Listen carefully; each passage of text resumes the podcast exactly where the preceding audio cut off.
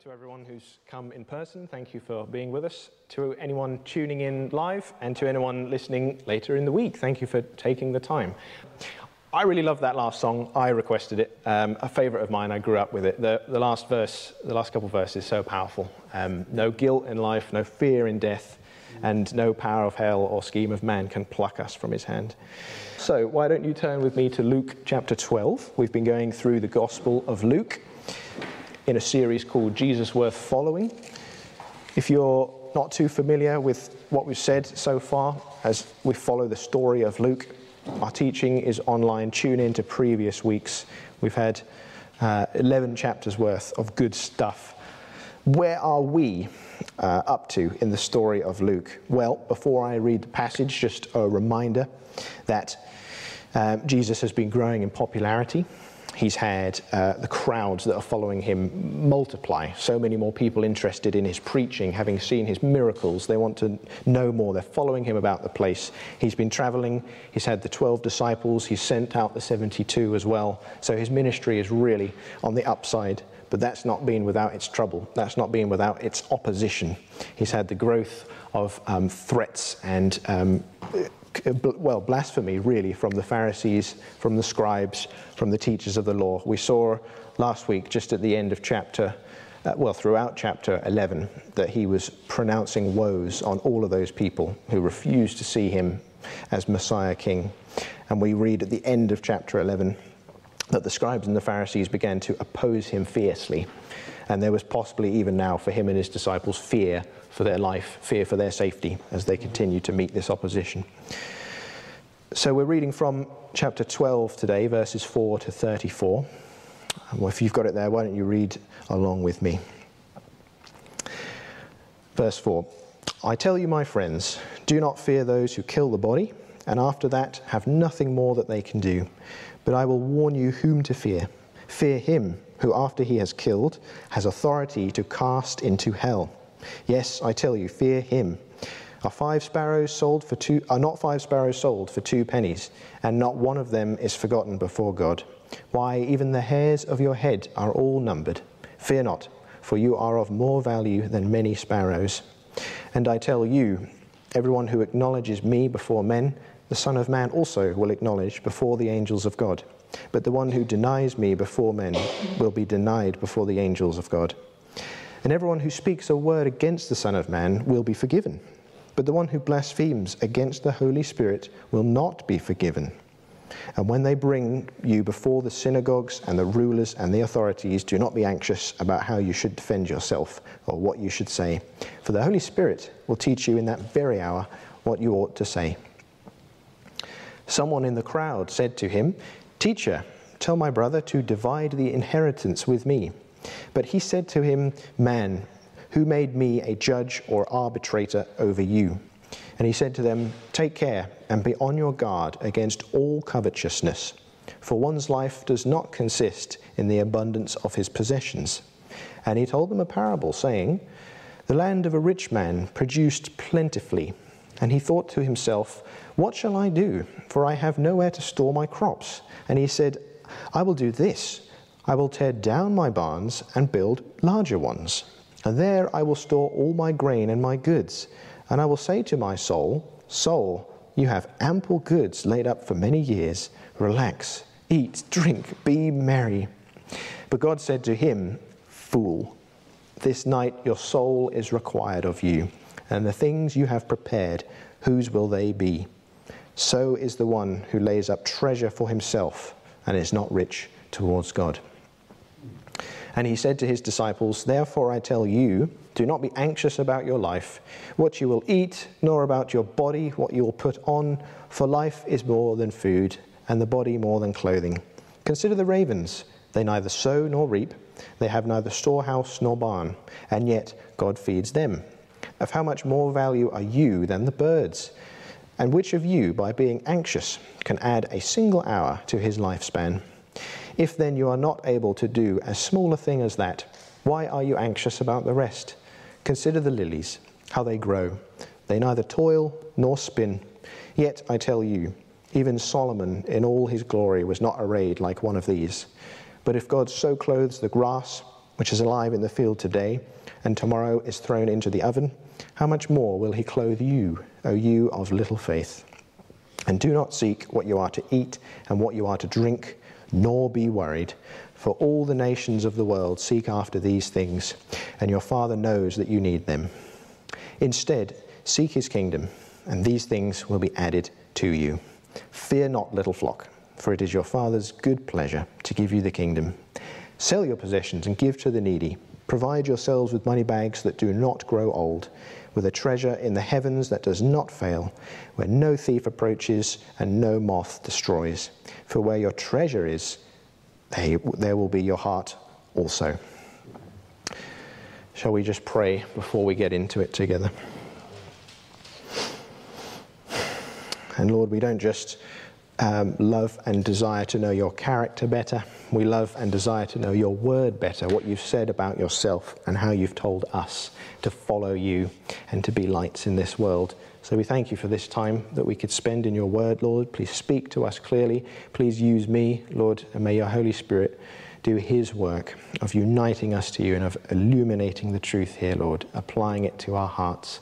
And we do want to be people who are fearless for your name and people who prioritize your kingdom and your people above ourselves and above our own desires.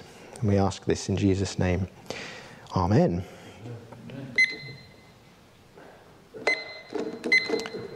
Just keeping time, don't worry. So I do want to thank you for joining us and anyone online or later in the week. It can be a battle, I understand, to come to church, to listen to a message.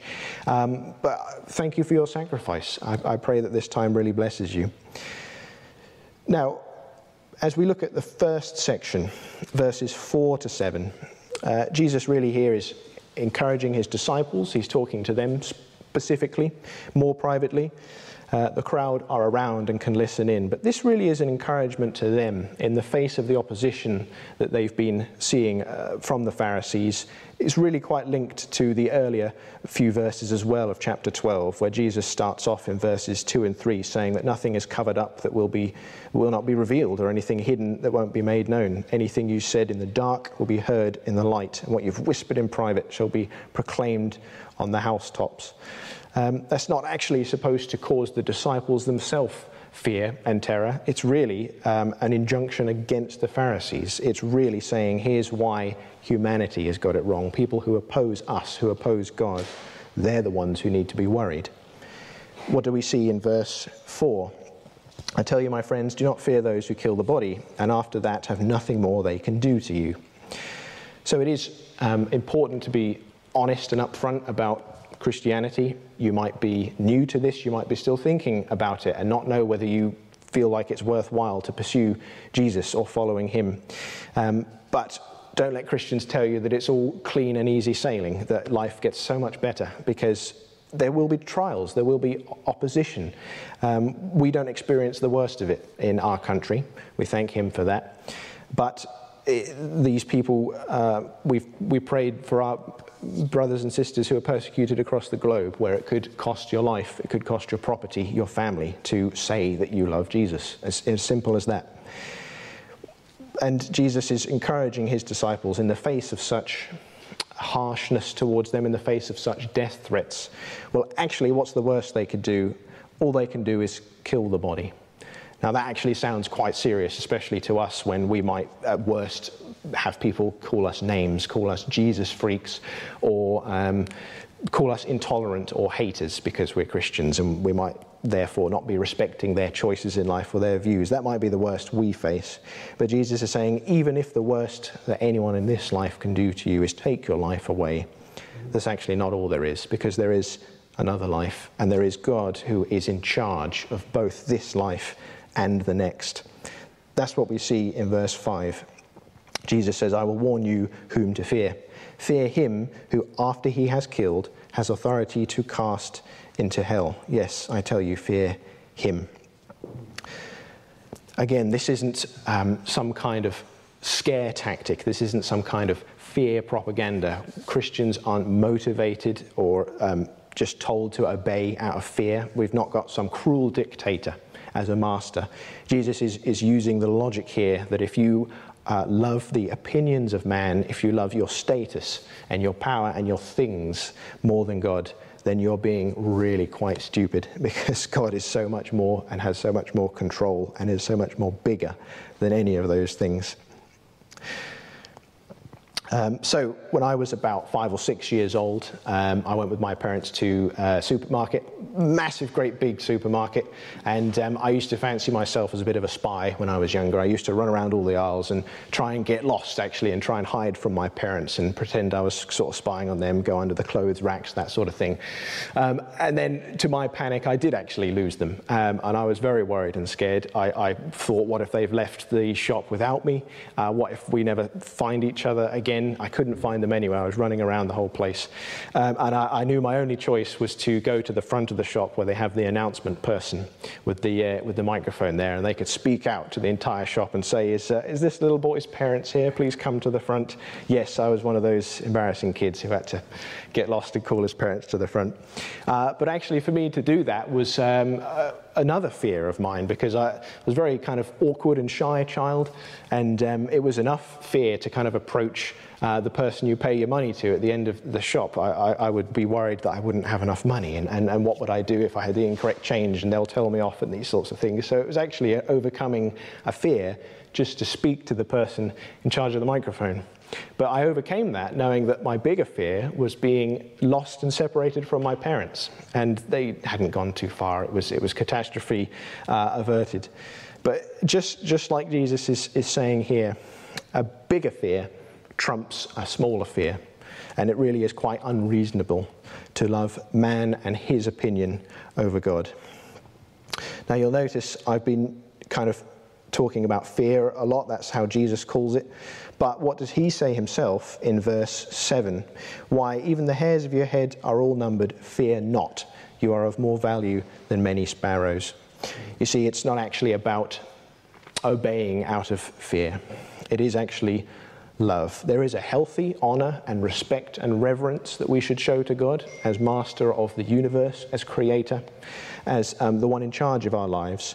But that's not to say we should just be fearful of the punishments if we don't obey him. Jesus is saying here in verse 6 as well, are not 5 sparrows sold for 2 pennies, and not one of them is forgotten before God?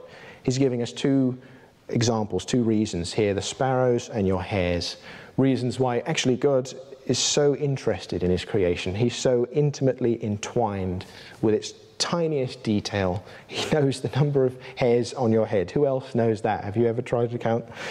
And the 5 sparrows sold for 2 pennies. Do the maths on that. How much is one sparrow worth if you get 5 for 2 pennies? Well, I'll spoil it for you. The 5th sparrow is actually completely free. You get 4 sparrows, buy 4, get 1 free. And that was quite common back in the marketplace back there. And so that sparrow that has no value to humanity, that is overlooked and doesn't have any worth, actually, Jesus is telling us our Father in heaven doesn't forget a single part of creation. He knows it all, he loves it all, he's caring for it all. He's actively sustaining it all. And that's why we can love him and value him, because he has already valued us so much higher, even than any part of the creation. We are the crowning jewel of his creation. If you read through Genesis, and you remember how he proclaims his creation good after each day, but after he makes humanity, it becomes very good.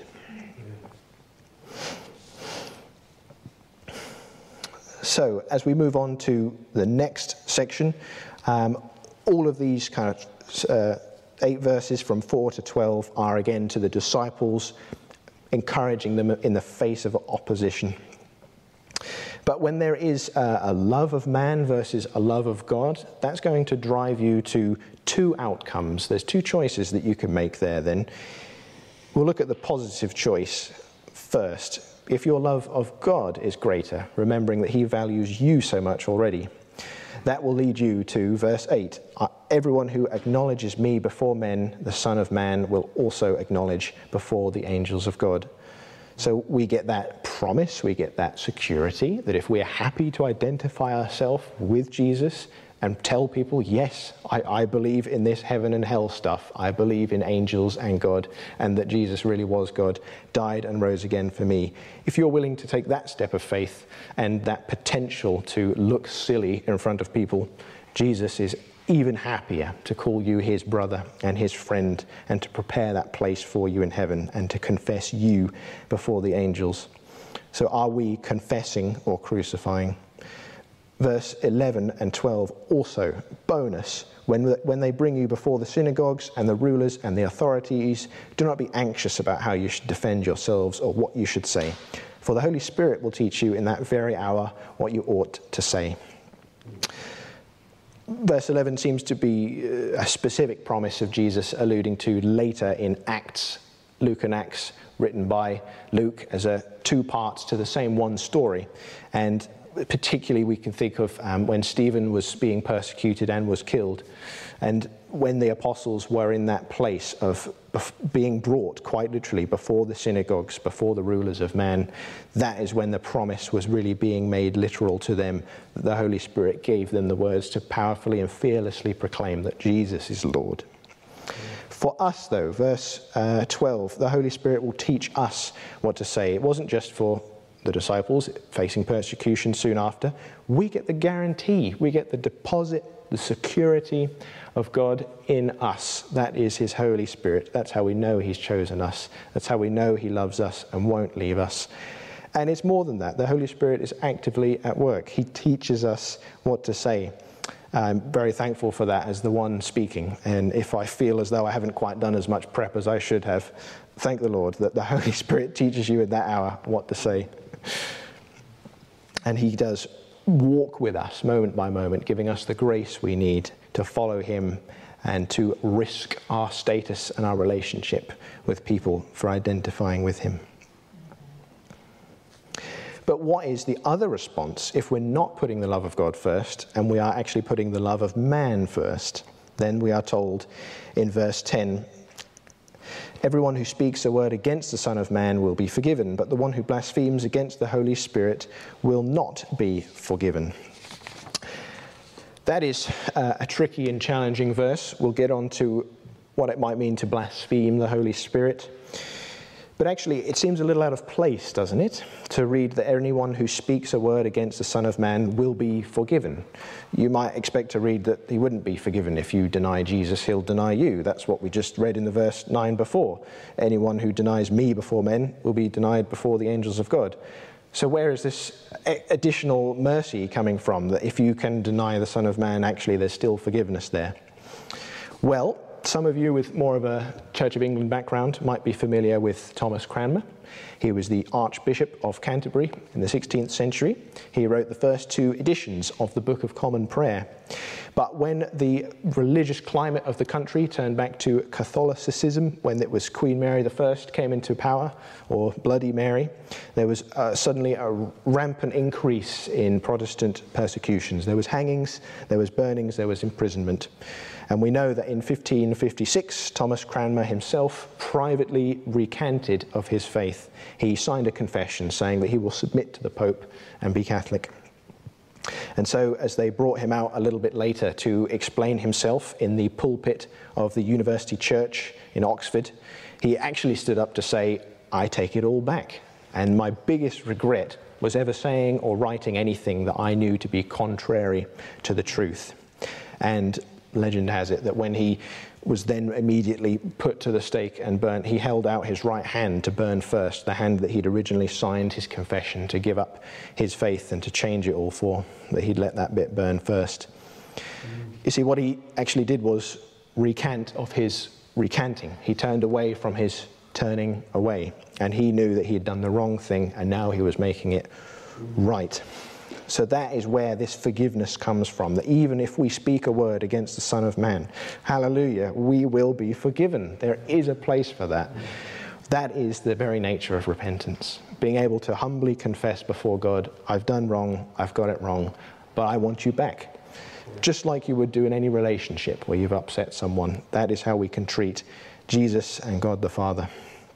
I've got a couple of quotes here just to really emphasize this, because This is really such an amazingly encouraging and hopeful passage in all the New Testament that tells us of the eventual forgiveness of sin, even such a graven sin we might think of as denying the Son of Man. Spurgeon said, "If God has loved me once, he will love me forever." And Matthew Henry said, "Let no trembling, penitent backslider doubt of obtaining forgiveness."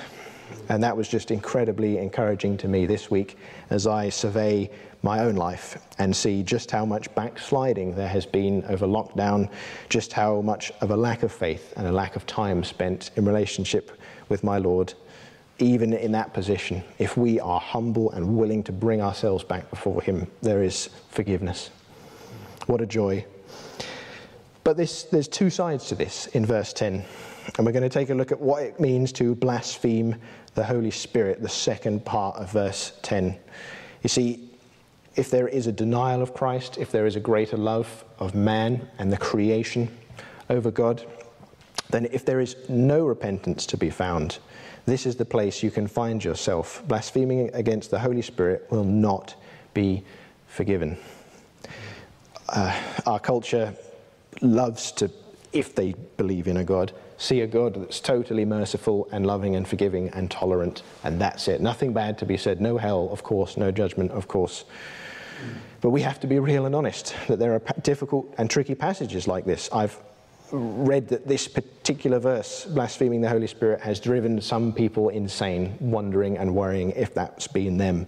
And I have had people approach me with this verse who used to call themselves Christians, who don't anymore, saying, what about this? What about the unforgivable sin? How can you follow your God if he could be like that, if he's not actually that merciful?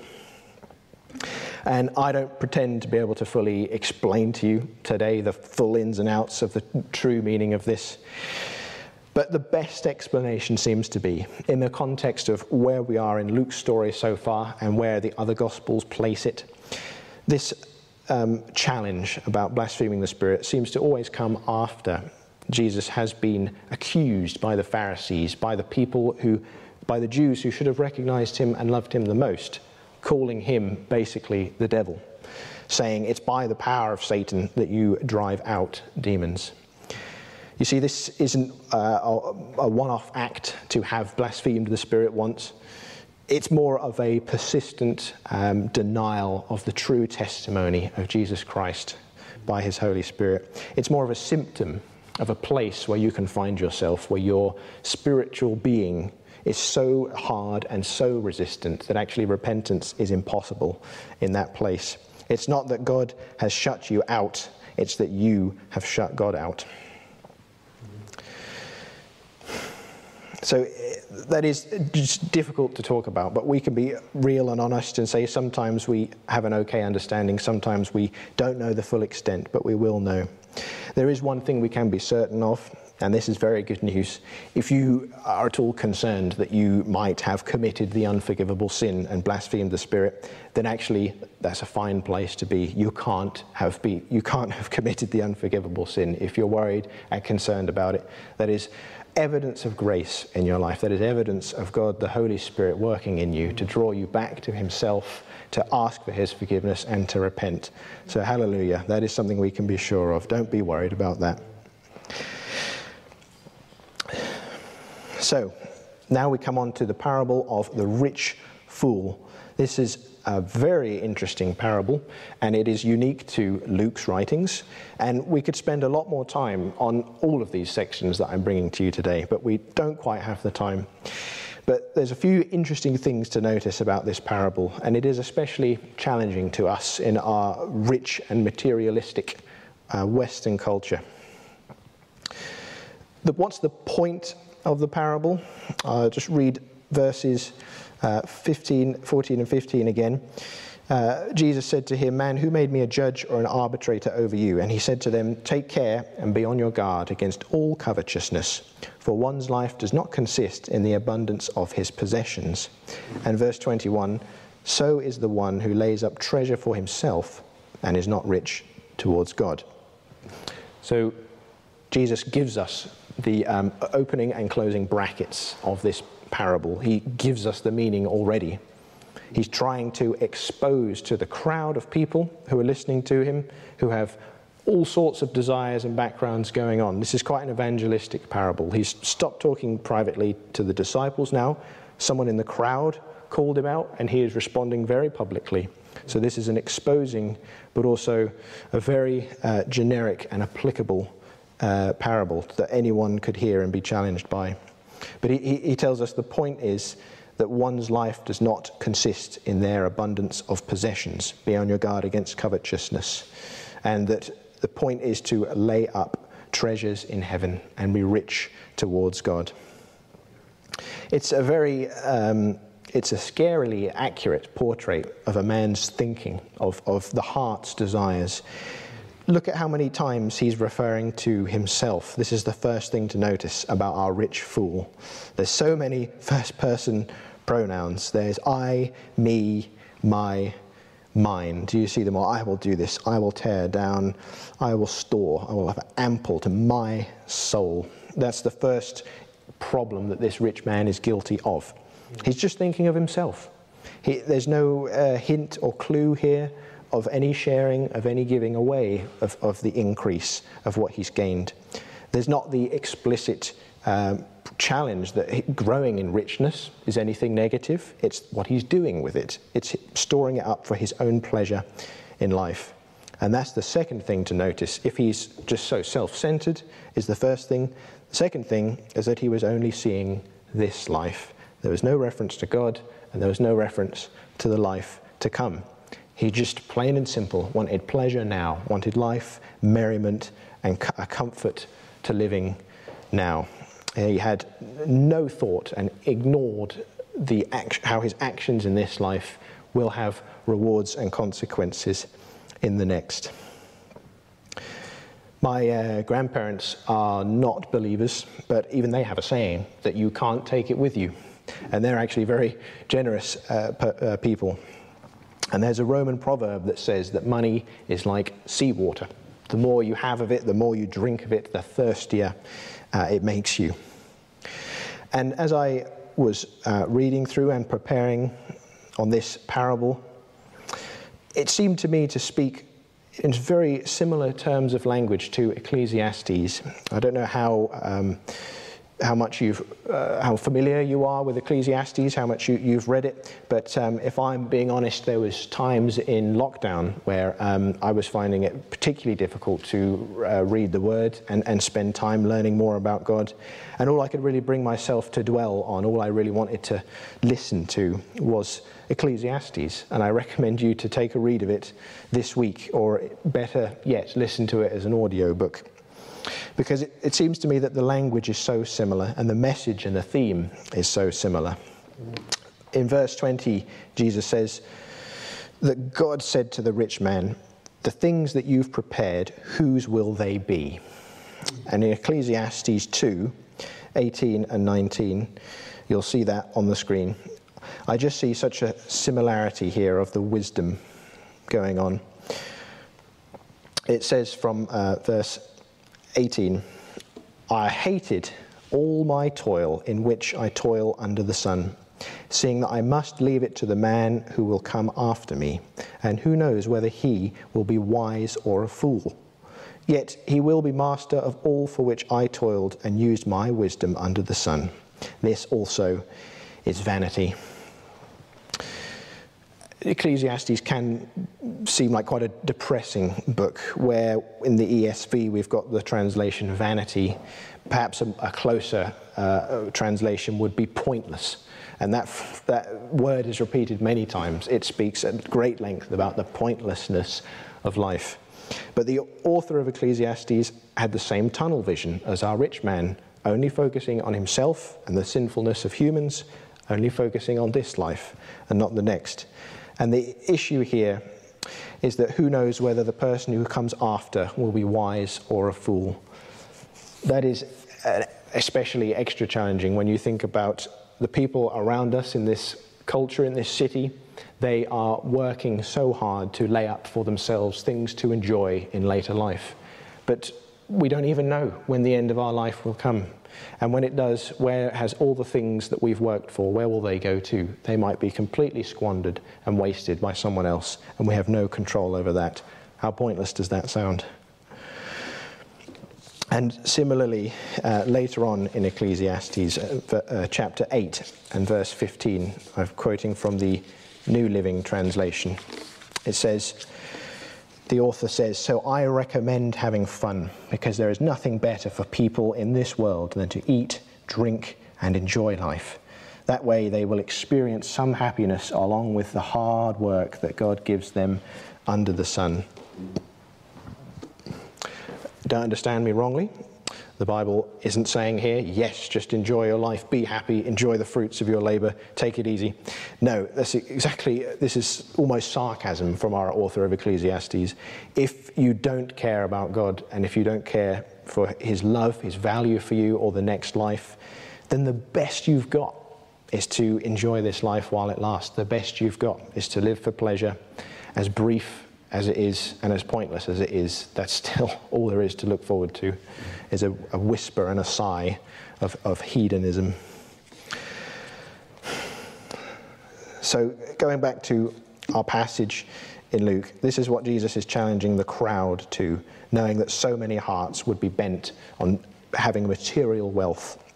And he turns it on its head, and using the rich man, the rich fool, helps us to see that what could have been an opportunity to benefit those around him, what could have been a blessing to share, actually became a stumbling block to his soul. We are blessed to be a blessing.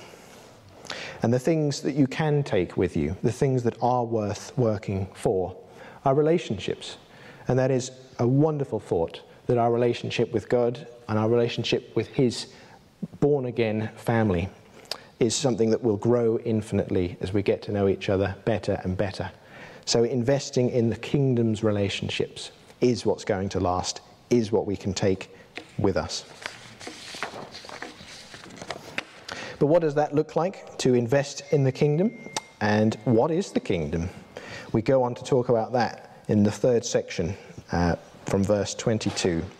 And I'll just read that again for us. And he said to his disciples, therefore I tell you, do not be anxious about your life, what you will eat, nor about your body, what you will put on. For life is more than food, and the body more than clothing. Consider the ravens. They neither sow nor reap. They have neither storehouse nor barn, and yet God feeds them. Of how much more value are you than the birds? And which of you, by being anxious, can add a single hour to his span of life? If then you are not able to do as small a thing as that, why are you anxious about the rest? Consider the lilies, how they grow. They neither toil nor spin. Yet I tell you, even Solomon in all his glory was not arrayed like one of these. But if God so clothes the grass, which is alive in the field today, and tomorrow is thrown into the oven, how much more will he clothe you, O you of little faith? And do not seek what you are to eat and what you are to drink, nor be worried. For all the nations of the world seek after these things, but your Father knows that you need them. Instead, seek his kingdom, and these things will be added to you. So after having dealt with the crowd, with the public, with people still wrestling through what they believe about God and whether they would call themselves a Jesus follower, and the indulgences of excess and how that steals the soul away from God's kingdom and God's principles, we turn in this next section back to the disciples and what to do with the opposite problem. When you're worried because you won't have enough, if we're not going to pursue material things, then how can I be sure I'll have enough and I'll be provided for? And what does it look like to pursue the kingdom? Well, Jesus gives us many worries here, many reasons to not worry. Three different things. He talks about the ravens in verse 24, how they neither sow nor reap, they have neither storehouses nor barn, but God still feeds them.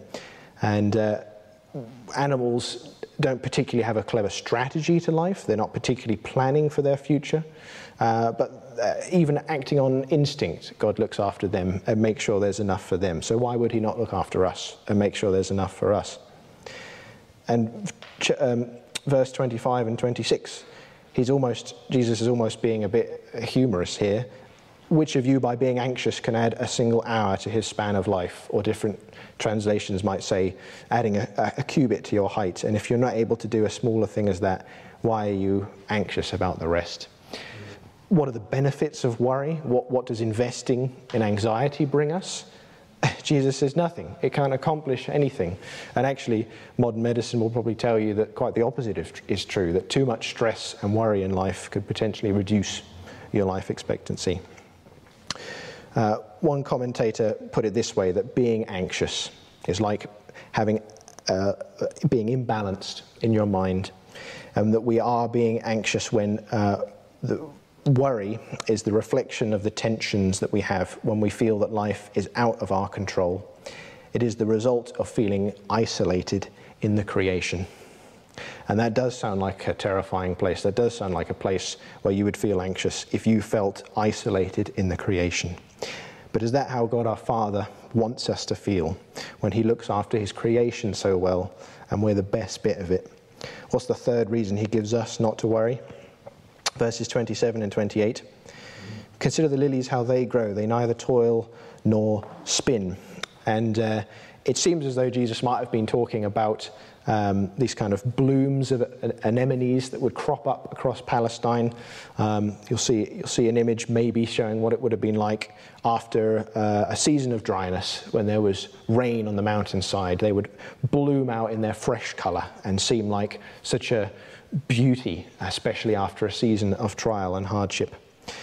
And I myself was in Sandringham Estate last week, and they keep the grounds there very nice. But it was so lovely one day, which is the next day thrown into the fire. What's that about? Verse 28, if God so clothes the grass which is alive in the field today and tomorrow is thrown into the oven. Well, there was not always wood available, and it was expensive back in Jesus' time to power to be the fuel for your fire and your ovens. So they would use the flowers of the field, the grass, just the trimmings to kind of keep that going. So even that beauty that God designs, He's going to clothe us in such more rich and garments than that. What we look forward to and what we have now is pure robes of white righteousness. We are clothed in Jesus' righteousness, in a garment that can't be soiled, that can't be stained. He's forgiven us of everything and turned our crimson, red, blood-stained clothes into pure white.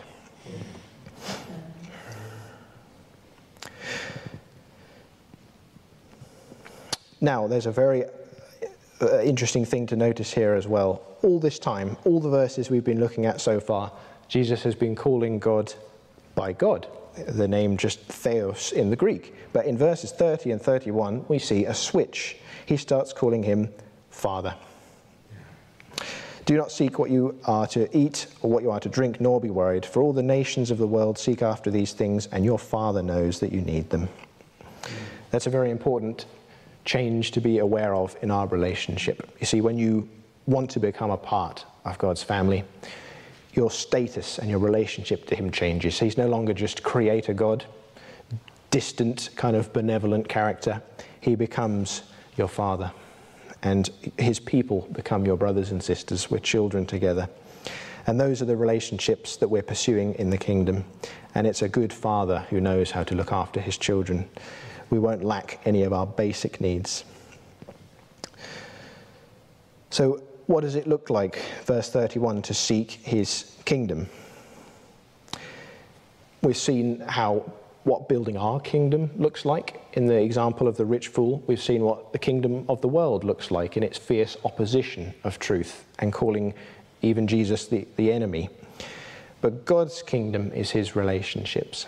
It's how we are showing his love to one another and how we are richly and generously sharing what we've got and stewarding our resources to bless his good name and to bring people to see his love for us through one another.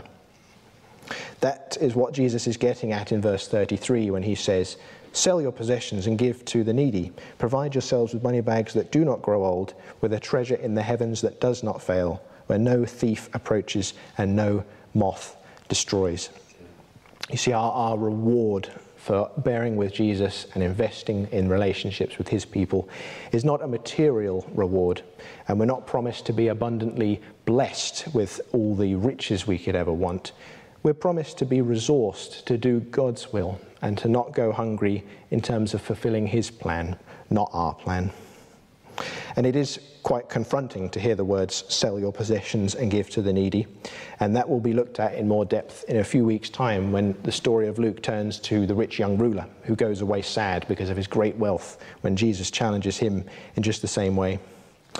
But in the words of the early church father Augustine, God desires not that you should lose your riches, but that you should change their place. That's really the meaning of verse 34 as well, for where your treasure is, there your heart will be also. Where we're investing, what we do with our time and our stuff shows who our true God is, shows if we truly love ourselves the most, other people the most, God the most. We live for what we love. I do just want to draw our attention in closing to verse 32, which says, fear not, little flock, for it is your Father's good pleasure to give you the kingdom. That is a wonderful promise. It's a promise that I'm not sure we could even fully comprehend, because the kingdom is here, but it hasn't come in its fullness. So God's promise is that we have his power now, his Holy Spirit now, his provision now. We have a Father's care now.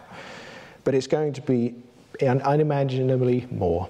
We can look forward to a time when his kingdom is here and he returns and everything will be made new and perfect. And we will love each other like we always should have done, and we'll love him like we always should have done.